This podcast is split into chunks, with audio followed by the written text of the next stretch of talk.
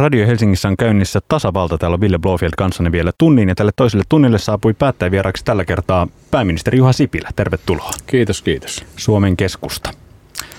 Mm, soitettiin äh, routasydän tuossa ennen mainostaukoa. Täytyy aloittaa siltä, että, että tota, miltä maistui kärppien voitto eilen?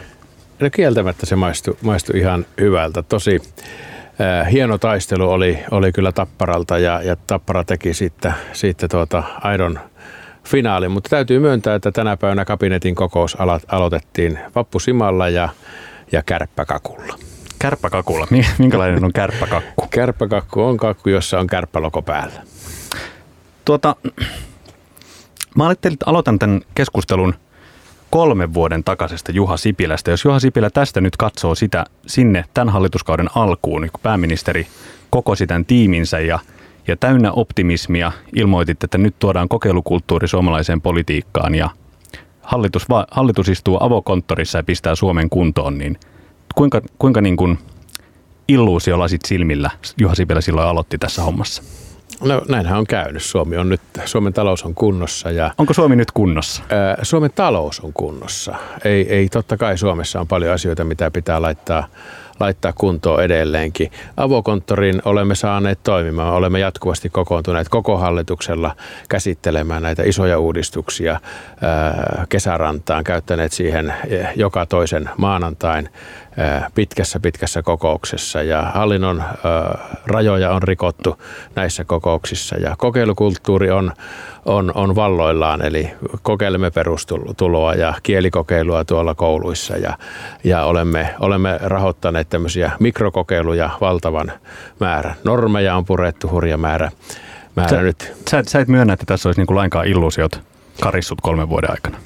Ei, tietenkin tämä on ollut kovaa työtä ja vastustus on ollut todella kova, ehkä, ehkä kovempaa kuin ajattelin verrattuna siihen, mikä viesti eh, meille tuolla torilla, toreilla annettiin ja mikä valtakirja meille annettiin. Tehkää nyt ihmeessä jotakin, että tästä ei tule, tule mitään, että uudistuksia ei saada maaliin ja taloutta ei saada kuntoon. Eh, Kyllä nämä asiat on menneet hurjasti eteenpäin, mutta ei tämä helppoa olisi. Ehkä sen olisi edelleenkin hallitus tehnyt, jos tämä helppoa olisi. Kokeilukulttuuri, mä ymmärrän sen kokeilukulttuurin sellaisena niin kuin tavallaan tekemisen ja erehdyksen ja siitä oppimisen kulttuurin ja sitä kautta oppimisen kulttuurina. Onko tota, onko esimerkiksi tämä aktiivimalli nyt esimerkki siitä, mitä kokeilukulttuuri tälle hallitukselle on? Ei siinä ole kokeilusta kysymys, mutta siinä on uudistamisen rohkeudesta kysymys. Eli Mutta siinä kuitenkin kävi niin, että tullaan, tehdään päätös ja, ja laitetaan malli maailmalle ja sitten sitä ruvetaan korjaamaan. Niin, siis eh, näinhän, näinhän uudistuksia tehdään. Jos me ruvetaan tekemään eh, täydellistä uudistusta kerran, niin sitä se, sitten suunnitellaan, niin kuin sote-uudistusta on suunniteltu jo kuuden, eh, kuuden eri hallituksen ajan. Pitää mennä rohkeasti eteenpäin ja, ja lähteä siitä, että sitten toimeenpanossa korjataan, jos, jos, jos on jotakin virheitä. Eihän, eihän mikään maailmassa muutu, jos, jos me eh, lähdemme suunnittelupöydällä tekemään eh, näin monimutkaisista asioista, jossa inhimilliset tekijät on niin vahvasti mukana täydellistä, vaan täytyy, täytyy luottaa siihen, että, että se pohja, tarkoitus, tavoite on hyvä ja sitten, sitten korjataan ilmassa, niin kuin Matti Nykänen tuota, mäkihypyssä. Se tota, on vitsailtu tässä hallituskauden edetessä tai kommentoitu myös useaan otteeseen niin, että, että Sipilän hallituksen viisaimmat päätökset ovat olleet omien päätösten perumisia. Niin, viisastelijoita kyllä on riittänyt. Viisastelijoilla ei ole kyllä mitään vaihtoehtoja koskaan, koskaan tarjota. Ja, ja kyllä kaikki asiantuntijat, kaikki pääkirjoitustoimittajat sanoivat vielä vuosi sitten, että esimerkiksi työllisyystavoite on mahdoton saavuttaa, mutta nyt ollaan eri mieltä eh, siitäkin, että kyllä tällä optimistisella uudistamisen otteella kyllä saadaan myöskin aikaiseksi ja yleensä saadaan myöskin tämmöinen positiivinen kierre aikaiseksi silloin, kun uskalletaan tarttua ongelmiin ja sitä kautta myöskin luottamus palautuu ja sitä kautta saadaan ihmeitä aikaan yhdessä. Vai palautuuko sitten toisaalta suuri, teidän ehkä tämän hallituksen ensimmäinen suuri saavutus oli se kikysopimus, ja, mutta sitten, ja, ja se näytti suurelta voitolta silloin, kun se lopulta saatiin tehtyä ja kaikki osapuolet saatiin sopimukseen mukaan. sitten jopa, jopa saatiin, pääsitte uutisoimaan sellaisia tuloksia, että, että kikysopimuksesta johtuen Suomen kilpailukyky verrokkimaihin nähden oli jo vuodessa parantunut. Näytti siltä, että hyvin meni, mutta sitten itse asiassa alkoi niin kuin purkautua tuolta työmarkkinoilta, erityisesti työntekijöiden puolelta semmoista turhautumista, joka sitten erilaisina niin kuin mielenilmauksina ja lakkoina ja, ja hallituksen uudistusten vastustuksina ikään kuin rupesi pirskahtelemaan sieltä pinnan alta, joka mun mielestä oli kuva siitä, että, että esimerkiksi kikysopimuksessa sitten hallitus oli tällä reippaalla uudistamisen niin kuin ikään kuin kulttuurillaan niin ollutkin jo väkivaltainen sitä puolta kohtaa. Niin, sen takia uudistukset jää tekemättä, koska se ei ole helppoa. Ja sen takia ne jää tekemättä, koska niitä vastustetaan niin kovasti. Että aina on, on uudist, uudistamisella vastustajansa. Mutta niin kuin tässäkin nähdään, niin se kannatti. Siellä oli todella kipeitä päätöksiä. Sairaanhoitajatkin ovat tässä tässä tuota, julkisen sektorin ää, naisvaltaiset ää, työpaikat ovat tässä ää, niin kuin osaltaan mahdollistaneet tämän ison käännöksen, mikä Suomessa on tapahtunut. Maailmantaloushan kasvaa. Niin, se, se, se on heidän selkärangastaan otettu tämä Niin, käännös. siis kyllä se jostakin se muutos aina lähtee. He, he ovat kantaneet tässä osansa ja, ja monet muut oman osansa ja, ja sitä kautta on myöskin luottamus palautunut sillä tavalla, että Suomesta on tullut jälleen mielenkiintoinen maa investoreille. Tänne investoitiin viime vuonna ennätysmäärä, mitä koskaan ulkomaalaista pääomaa. Mutta mieltä vastaatte niille, jotka sanoo, että, että se, sen osansa ovat tällä hallituskaudella kantaneet juuri julkisen sektorin työntekijät, heikompiosaiset, mutta eivät vaikkapa hyvätulaiset suomalaiset. No se työ, kaikki mitä on tehty, niin se, mä hyvin ymmärrän sen kritiikin ja, ja arvostelun siitä, mutta mitä sillä on saatu aikaiseksi, niin 90 000 ihmistä on saanut työpaikan ja, ja koskaan ei ole ollut 2000-luvulla tämmöistä tilannetta. On, on näin kova työvoimapula ja se on koko Suomessa, tasaisesti koko Suomessa. Tämän ä, työvoiman saatavuuden ä, vaikeuden tilastoja viime kuussa johti satakunta. Seuraavana Kainuu sitten Lappi. Eli, eli tuota, semmoisillakin alueilla Suomessa, missä on se työttömyyden leima, leimannut koko aluetta, niin ne ovat nyt erittäin vahvassa vedossa, mikä kaivosteollisuuden, mikä turismin, mikä, mikä sitten teollisuuden vedon ansiosta. Mm. Se, tavallaan, se on kiinnostavaa, että, te, että sille julkisen sektorin työntekijälle, joka on kokenut, että, että he on joutunut tässä niin kuin ikään kuin maksumiehiksi epäoikeudenmukaisen suuresti, niin pääministeri sanoo tässä, että, että se on karvas kalkki, mutta nielkää se, että se on kansantalouden hyväksi. Niin, ja se, joo, se, se, ne, tässä on tehty paljon muitakin kipeitä ratkaisuja sen eteen, että julkinen talous on saatu tasapainoon. Kikysopimuksessa on määräaikainen ratkaisu, jossa vielä, joka loppuu sitten, sitten ensi vuonna tämä lomarahojen leikkaus, joka on se kaikkein, kaikkein kipein osa. Mutta samaan aikaan me olemme tehneet myöskin veronkevennyksiä sillä tavalla, että esimerkiksi 2500 euroa kuukaudessa Suomessa tienaava julkisen sektorin työntekijä tästä, tästä leikkauksesta huolimatta hänelle jää kuitenkin enemmän käteen. Ja, ja tämä tässä keskustelussa monesti unohtuu. Sitten, sitten vielä tuossa palkka tessikierroksellahan he saivat sitten vielä erityisrahan, joita tämä on sitten eniten koskenut. No tosiaan kun puhutaan näistä hallituksen aikaansaannoksista, niin kieltämättä mä luulen, että aika moni meistä yllättyi viimeisistä työllisyysasteluvuista, joissa on siis Suomessa työllisyysaste noussut yli 70 prosentin. Se hallituskauden alkuvuosina niin oli yleisesti ajateltiin, että se on täysin haihattelua se teidän tavoitteenne hallituskauden aikana nousta työllisyysaste 72 prosenttiin. Nyt näyttää siltä, että se saadaan saavuttaakin. Juha Sipilä, rehellisesti, yllättikö itsesi tämä positiivinen kehitys? Ei mä tie, se oli koko ajan alusta pitäen selvää. Olin niin monta kertaa ollut tekemässä muutosta pienimmässä mittakaavassa, että silloin kun saadaan se luottamus palautettua siihen, siihen tekemiseen, niin siitä tulee positiivinen kierre. Ehkä tämä kasvuluku on hieman yllättänyt, että viime vuonna päästiin melkein kolmeen prosenttiin. Me ajateltiin, että hieman yli kahden prosentin tasolla tämän tyyppinen kierre saadaan, saadaan aikaiseksi. Ei se ole yllättänyt, mutta tässä puhutaan hirveästi nyt sitä, että onko tämä kenen ansiota tai, niin mä oon sanonut, että ihan sama, niin kuin oululaiset sanoo. Eli, ihan sama, koska sataa hallituksen laari. Koska tuota, niin, se sataa työttömän laariin ja se on, sitä paras, se on se paras keino myöskin eriarvoistumiskehityksen pysäyttämiseksi. Se on, se on minulle se kaikkein tärkein asia ja aina tämmöiset asiat on tehty yhdessä. Siihen on siis osallistuneet julkisen julkisen sektorin työntekijät, siihen osa, osallistuneet työmarkkinajärjestöt, siinä on, on yritykset lähteneet investoimaan, uskoma, uskoneet Suomeen. Eihän hallitus voi tehdä 90 000 työpaikkaa, tai sitten me vasta ongelmissa oltaisiin, jos me ruvettaisiin sitä tekemään. Muista Petteri Orpo kommentoi juuri noita lukuja silloin, kun tämä 70 prosentin saavuttaminen uutisoitiin niin viisaasti. Hän sanoi, että, että hallitus parhaimmillaankin voi vain olla pilaamatta tämmöistä kehitystä, että, että hallituksella ei ole ikään kuin työkaluja luoda tällaista kehitystä. No hallitus, kyllä esimerkiksi kiky-sopimus, eihän, eihän sitä ilman, ilman tuota, äh, vuoden sitkeätä työtä olisi saatu aikaiseksi. Ja kyllä se sieltä sitten lähti siitä, pala, luottamus palautui siihen, että Suomessakin kannattaa työtä teettää. Ja, ja, ja, niin kun puhut luottamuksen palauttamista, niin puhut siis investoijien ja, ja työnantajien luottamuksen palautumiseen, ei vaikkapa työnantajien ja työntekijöiden välisen luottamuksen palautumiseen? Mä uskon, että työntekijöiden ja työnantajien välisessä luottamuksessa ei nyt suurta ongelmaa ole ollutkaan, mutta siinä on ollut suuri ongelma, että kun yritykset pärjäävät kyllä hyvin, ovat pärjänneet koko ajan myöskin tämän viime kauden, jolloin Suomessa mentiin taloudessa alaspäin, mutta sitä työtä ei ole teetetty Suomessa. Nyt siihen on löytynyt uusia perusteita. Esimerkiksi Uuden kaupungin autotehtaan 4000 uutta työpaikkaa, niin se oli jonkunlainen symboli sille, sille käännökselle. Ja sielläkin se on alihankintapissessä tehdään pienellä marginaalilla, niin tämmöinen kilpailukyvyn muutos, mikä sitten tällä kokonaisuudella saatiin aikaiseksi, niin oli merkittävässä roolissa, että nuo työpaikat tuli juuri Suomeen. Mutta siinä yhdistyy juuri se, mikä pitääkin yhdistyä. Siellä on tehty todella hienoa työtä sitten automatisoinnin ja, ja, ja tehokkuuden eteen.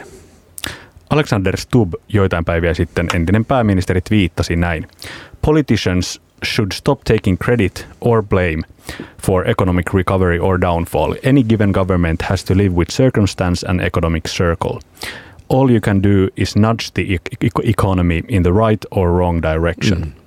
Jatko tämän analyysin? Joo, hyvin pitkälle jaan sen, mutta meidän pitää kysyä sitten sitä, että miksi viime kaudella ei päästy siihen kehitykseen, mikä oli Ruotsissa, mikä oli euromailla, Au, snap, mikä oli, oli, oli maailman taloudessa. Että kyllä siinä myöskin sitten se, että, että päästäänkö siihen sykliin mukaan, niin se on kyllä kiinni sitten siitä luottamuksesta, mikä saadaan, saadaan juuri siihen, että kannattaako Suomeen investoida, kannattaako Suomessa teettää työtä. Ja nyt tämä muutos saatiin aikaiseksi ja, ja sillä on valtava merkitys siihen, että päästiin mukaan siihen sykliin. Kyllähän maailmantalous tulee alaskin jonakin päivänä ja sitä myöten tulee Suomenkin talous al, alaspäin.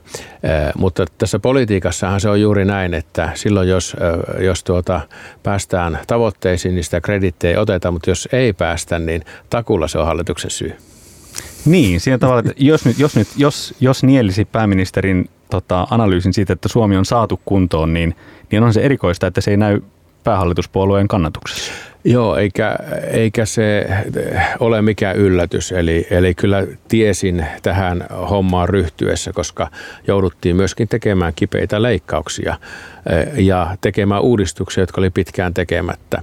Että ne, joka niihin tarttuu, niin, niin ei se tule suosiota lisäämään, vaan, vaan, vaan se näkyy suosion eh, pienenemisessä. Kyllä eh, Juncker on monta kertaa tuolla Euroopan neuvoston kokouksessakin sanonut, että, että että tiedämme kyllä mitä pitäisi tehdä, mutta emme tiedä miten me tulisimme valituksi tehtyämme sen eikö, uudelleen valituksi. Eikö, suomalaiset on monen kertaan osoittanut, että me rakastetaan sellaista raippaa, että me tykätään tiukoista valtiovarainministereistä, jotka jotka tota, kurittaa kansaa ja laittaa sillä kansantalouden kuntoon. Saa nähdä. Se nähdään seuraavissa vaaleissa. Kyllä mäkin haluan uskoa, että Suomessa tämä Junckerin laki ei pidä paikkansa.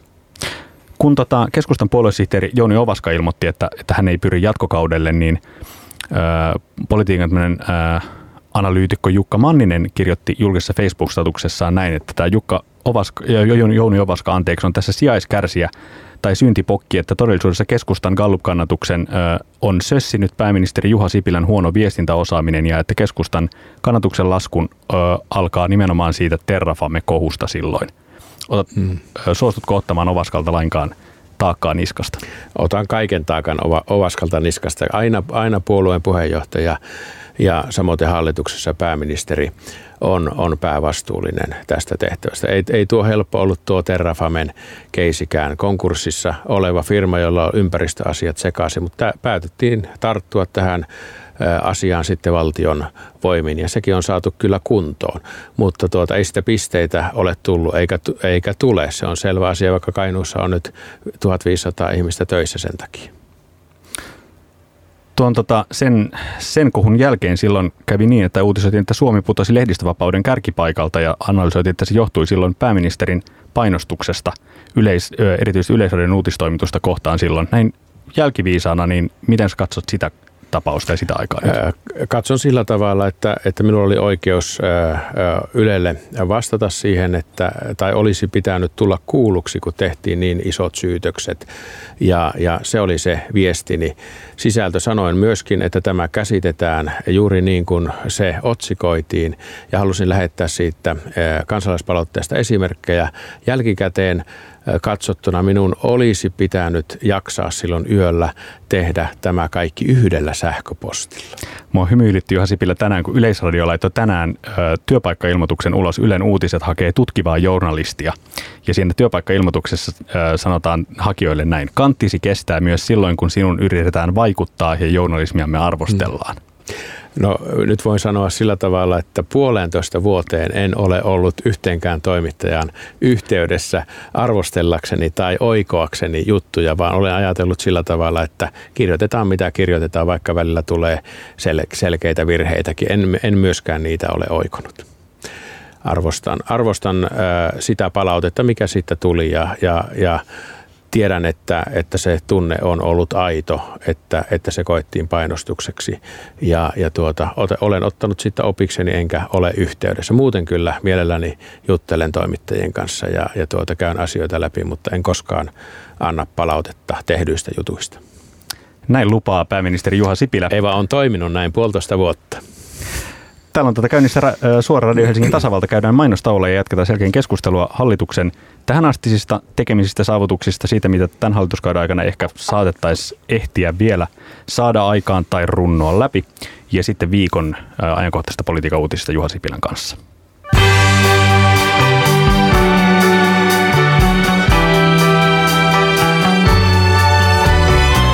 Olet merkittävien yksityishenkilöiden ja ystävien seurassa. Tämä on Radio Helsinki. Radio Helsingissä on käynnissä tasavalta ja täällä on meillä vieraana pääministeri Juha Sipilä tänään. Pääministeri Sipilä, mikä on päivän numero? Onko se 102? Kyllä se varmaan on 102 aika, aika lähellä. Tässä siis jännitetään, että, että pysyykö yli sadan rintama hallituksen takana sote- ja maakuntauudistusäänestyksissä nyt kesäkuun puolella, kun niistä äänestetään. Onko ruvennut puntit tutisemaan, kun pääministeri on lähtenyt tunnustelukierrokselle siteeraan teitä vastuullisten oppositiopuolueiden joukkoon, eli KDn ja RKPn joukkoihin hakemaan mm. tota, tuoleja riviin? Joo, siis tämä, tämä uudistus ja tämä äänestys, niin tämä on yhdessä hallitus puolueiden eduskuntaryhmissä sovittu ja, ja uskon, että kaikki hallitus puolueet, hallituksen, hallituspuolueiden eduskuntaryhmät pysyvät siinä sopimuksessa, mikä, mikä meillä on. No mutta näin nyt ei tule tapahtumaan. No, aika pitkälle se on, on kokoomuksen ryhmästä kiinni ja Petteri Orpo on minut moneen kertaan vakuuttanut, että he pysyvät rintamassa ja uskon häneen. Mutta tämä on sen verran iso uudistus, että on kyllä syytä tässä eduskuntakäsittelyn aikana käydä myöskin sellaista keskustelua, että jos siinä on vain muutamia asioita, jotka tuolla eduskuntakäsittelyssä voidaan korjata niin, niin, ja saata sitä kautta myöskin laajempi tuki oppositiosta asialle, niin, niin kyllä tämmöiset tunnustelut käydään joka tapauksessa. Onko se valmis sellaisiin kauppoihin, että RKP saa jonkun hoitohelikopterinsa, jos he äänestävät Sipilän riveissä? Ää, no ehkä ei hoitohelikopterilla tämmöisiä asioita ratkota, vaan sen lain sisällä olevia asioita. Tietenkin helikopteritkin tietyllä tavalla tähän uudistukseen liittyy, koska me ollaan nyt tehty ratkaisu, jolla koko, koko maa katetaan pelastushelikopterilla tai lääkärihelikopterilla. Mutta katsotaan. Tai kuulosti melkein lupaukselta. Katsotaan, katsotaan, niin siis ne on jo päätetty, että kaksi kopteria tulee Suomeen lisää. Mutta katsotaan aidosti se, että, että mitä kipukohtia siellä on ja onko ne niin isoja että, tai niin pieniä, että niihin pystytään tuolla eduskuntakäsittelyssä sitten löytämään ratkaisu. Tämä on ihan tavanomaista toimintaa. Ehkä se nyt tässä jännitysnäytelmässä saa sitten vähän isomman roolin, enkä mä, mulla ole mitään odotusarvoa sille, että, että siihen, siihen löytyisi, mutta sanotaan näin, että harmittaa, jos en, en tällaisia tunnusteluja tekisi. Tästä ollaan yhdessä sovittu Petteri Orpon ja Sampo Terhon kanssa. Niin, että jo, joissain asioissa teillä kuitenkin tieto kulkee siellä. Tässä kun Kai Turunen loikkasi hallituspuolueesta toiseen, niin, niin Petteri Orpo sai kritiikkiä siitä, että hän ei ollut informoinut sinua eikä Sampo Terhoa asiasta. Joo, Oletko se, itse pahoillasi? Joo, se pitää paikkansa, että, että kyllä se, se minimi on tietenkin, että, että informoidaan ja, ja tuota, että kyllähän kansanedustajalla viime kädessä on vapaus tietenkin eh, tehdä tällaisiakin päätöksiä. Niitä aina kauden aikana muutama, yksi, kaksi, kolme tapahtuu. Onhan tälläkin kaudella aikaisemminkin näin, näin käynyt. Eh, mutta se informointi on kyllä, kyllä tärkeää. Tästä kyllä keskustellaan vielä.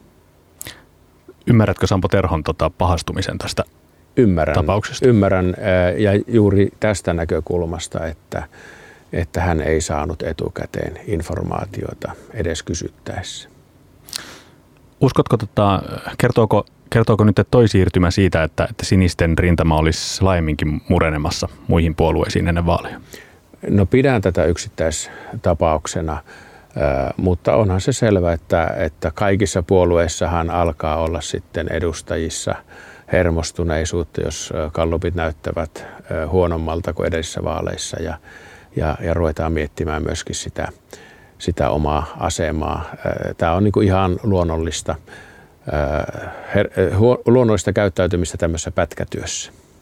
Millä tavalla se näkyy keskustan riveissä tämä hermostuminen? No keskustan riveissä on, on kyllä erittäin eh, tiivis yhtenäisyys tässä asiassa, että, että ei, ei oikeastaan ole minkäänlaista muuta kuin huolta siitä vaan, että saadaan tuo eduskuntakäsittely nyt vietyä aikataulussa ja, ja asiallisesti läpi. Sellainen yksityiskohta, tai mitä yksityiskohta, se on itse asiassa keskeinen asia tässä koko sote uudistuksessa on, on ne säästöt, joita, joita sillä haetaan. Ja, ja varmaankin tavallaan, että jos tämän hallituksen saavutuksia sitten myöhemmin katsotaan, niin, niin se on yksi asia, jolla tätä uudistusta mitataan. Hmm. Te olette tuota hakemassa kolme miljardin vuotuisia säästöjä tällä uudistuksella. Mm. Sitten toisaalta kuitenkin mun mielestä poliitikkojen keskuudesta on tihkunut semmoista, semmoista puhetta tässä pitkin kevättä tai jo talvea ja kevättä, että, että alkaa niin kuin vallita semmoinen laaja yhteisymmärrys siitä, että se on niin kuin pikkusen – miten mä sanoisin, niin kuin matemaattinen tai, tai semmoinen niin kuin teoreettinen se säästö, jota tässä mahdollisesti oltaisiin saamassa, että se nyt ei ole se ikään kuin pääasia, vaan pääasia olisi saada ne rakenteet uudistettua ja, ja sieltä on menty lupaamaan joku säästönumero jossain vaiheessa, niin sitten siitä nyt vaan pitää jollain tavalla pystyä pitämään kiinni. Minkä takia ei voida julkisuudessa nyt myöntää, että, että, sääst, että, että säästöjä ei voida olla millään tavalla varma, että säästöjä tällä uudella mallilla tulisi, mutta että se uudistus toteutetaan sen rakenneuudistuksen takia? Niin, siis tämä rakenneuudistus mahdollistaa ne säästöt, ja nehän ei ole säästöjä nykytilanteesta, vaan säästöjä sitä kehitystä vastaan, joka olisi ilman, että emme tee mitään, eli nyky, nykyrakenteilla.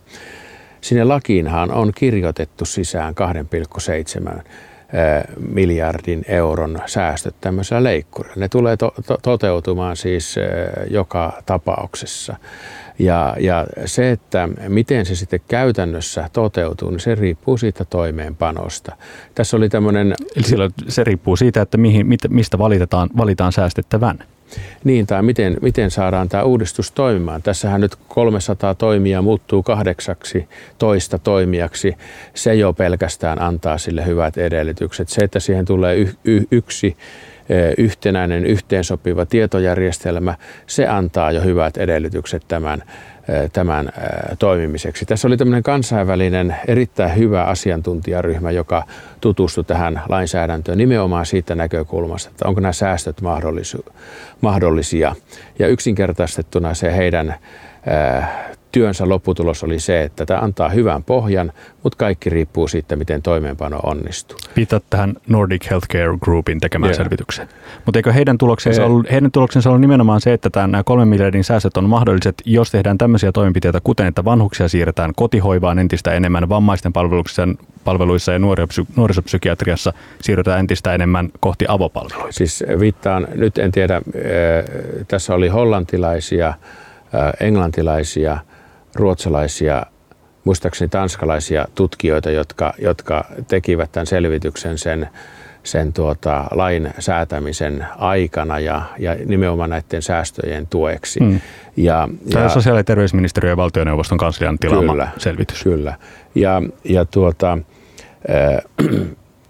se toinen... Siinähän, siinähän on siis kyse juuri siitä, he, he, heidän tuloksensa oli juuri tämä, että vanhusten äh, hoitoon, nuorisopsykiatrian, vammaisten palveluihin, tämän tyyppisiin, täytyy, näissä täytyy siirtyä enemmän näihin avopalveluihin, jolloin se on siis kyse siitä, että mihin ne säästöt sen uudistuksen Kyllä. sisällä osoitetaan. Kyllä, näin on. Ja, ja tästäkin, mistä puhutaan paljon, esimerkiksi Vaasan sairaalan yhteydessähän on kysymys siitä, että, että sitten näitä erikois sairaanhoidon tiettyjä palveluja, esimerkiksi joku lonkkaleikkaus, niin eihän sen tarvitse olla ihan siinä lähellä, joka tehdään kerran elämässä, vaan tämmöiset vaativammat toimenpiteet tehdään sitten keskitetysti, mutta, mutta ne palvelut, mitä ihminen tarvitsee päivittäin tai viikoittain tai kuukausittain, niin ne pysyvät sitten lähellä. Sehän on selvää, että eihän tuommoista säästöä tapahdu, ellei joku muutu myöskin palvelu rakenteessa. Ei se pelkästään hallinnosta lähde.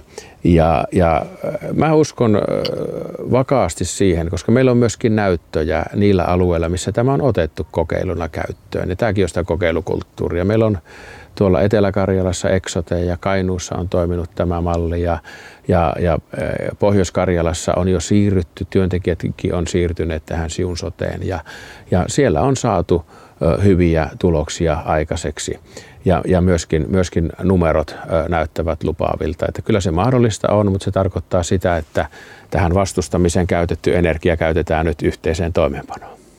Yksi sellainen asia, mikä on tuntunut tälle hallitukselle haastavalta politiikan sektorilta on EU-politiikka.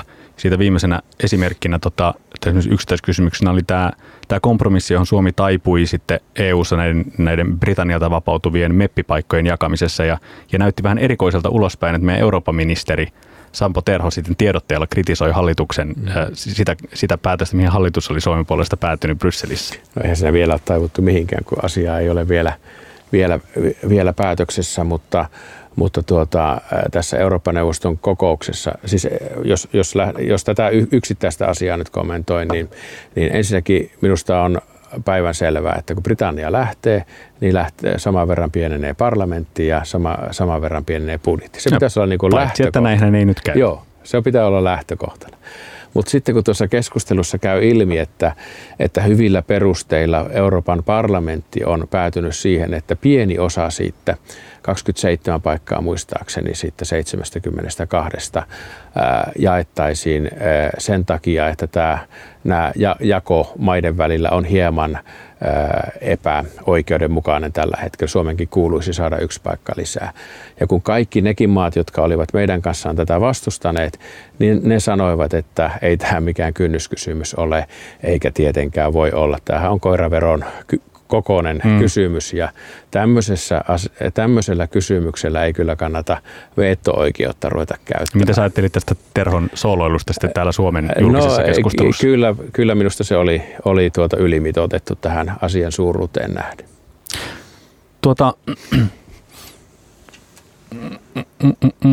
Mutta Euroopan politiikassa yleensä ylipäätään, niin, niin silloin hallitusneuvottelussa tiesin, että jos silloiset perussuomalaiset nykyiset siniset äh, tulevat hallitukseen, niin meidän pitää sopia ne isot asiat etukäteen. Ja en päästänyt hallitusneuvotteluja liikkeelle edes ennen kuin kaikkien eduskuntapuolueiden hyväksymät linjaus oli ollut. Se oli erittäin hyvä e, ja se linjaus ja sillä on erittäin hyvin pärjätty koko kausi. Mitä Juha Sipilä ajattelit äh, tota, Jallis Harkimon ja Mikael Jungnerin ja kumppaneiden perustamasta uudesta kansanliikkeestä Liike Nyt? Joo, tämä on, on mielenkiintoinen juttu, kun ö, olen seurannut sitä, että mitä he ö, haanuilevat ja haikailevat tällä, tällä kansanliikkeellä, niin tervetuloa tutustumaan keskustan toimintaan. Meillä, meillä esimerkiksi eh, seuraavaa hallitusohjelman vaihtoehtoa, seuraavaa vaaliohjelmaa on valmistelemassa 200 henkilöä. Täällä ei, ei päättäjät sovi pikkupussiin, vaan, vaan, vaan me, me ollaan aina toimittu sillä tavalla, että laajat kansanjoukot on, on tekemässä meidän ohjelmaa. Samoin lopparit eivät meidän ohjelmaamme tee, eh, vaan me asetetaan se asiallista agenda ihan itse. Näetkö tässä tämmöistä, tota, Liike nythän on ilmoittanut, että he eivät per, välttämättä pyri perinteiseksi puolueeksi, vaan saattavat osallistua eduskuntavaaleihin sitten vaikka tämmöisen kan, kannatusyhdistyksen tai vaalilistan hmm. kaltaisella mallilla. Viime presidentinvaaleissa Niinistön takana tämä osoittautui valtavaksi menestykseksi tämmöinen kannatusyhdistysmalli perinteisten puolueiden rinnalla. Eikö keskustan puheenjohtajana pitäisi olla peloissaan siitä, että tämmöinen ajattelu leviää kansan keskuudessa, että klassisilla puolueorganisaatioilla ei enää nähdäkään tehtävää? No henkilövaalihan se, se so, sopii hyvin ja vielä, vielä paremmin presidentin vaaliin. Yleensä nämä on olleet tämmöisiä niin kuin henkilöityneitä tai yhden asian liikkeitä, että silloin kun pitää sitten ruveta ottamaan laajasti kantaa ulkopolitiikkaan, sosiaalipolitiikkaan, maahanmuuttopolitiikkaan ja niin edespäin, niin, niin yleensä tämmöinen kuitenkin pitkät perinteet omaava puolue, jossa on opittu toimimaan kansanliikkeen tavoin koko ajan, niin kyllä mä uskon, että, että me pystytään tässä ajassa elämään ja muuttumaan sen mukaisiksi. Itse asiassa otanpa tuosta kiinni. Tuossa edellisellä tunnilla Erkki Perälä esitti, esitti sinulle kysymyksen, miksi puhut niin vähän Santeri Alkiosta? Juha Sipilä? Mikä on, mikä, mikä on, minkälainen tarttuma sulla on keskustan ideologiseen historiaan? Erittäin lujaa tarttuma. Te ette ole olleet kuuntelemassa puheita, niin voin lähettää heti 50 puhetta, jossa olen siteerannut Santeri Alkiota. Haluatteko ottaa vastaan tällaisen sähköpostin? Voi lähettää sen yhdessä sähköpostissa. No sitten joo, se on, se on parempi kuin 50 sähköpostia forvattuna. Juha Sipilä, miltä valta tuntuu? Vallan mukana on aina vastuu ja, ja en koskaan ole ajatellut, ajatellut tuota, sitä valtana, vaan pelkästään vastuuna. Ja valtava aikaansaamisen tarve on ehkä näkynyt välillä vähän punottuneena niskanakin ulospäin. Eli, eli tuota, koen valtavaa vastuuta siitä, että tämä muutos Suomessa saadaan aikaiseksi ja Suomen asiat kuntoon. Milläs, milläs tavalla Juha Sipilän ego tulee asettumaan sitten oppositiojohtajana? Puvun takkiin. Niin, kyllä, kyllä lähdetään siitä, että, että nyt lähdetään taklaamaan sitä Junckerin lakia ja mä uskon, että syvällä suomalaisen sielussa kuitenkin merkitsee se, että mitä on saatu aikaiseksi ja sen päälle kun rakennetaan, mitä aiotaan tehdä tulevaisuudessa. Niin mä uskon, että keskusta pärjää seuraavissa vaaleissa. Uskotko todella? Kyllä.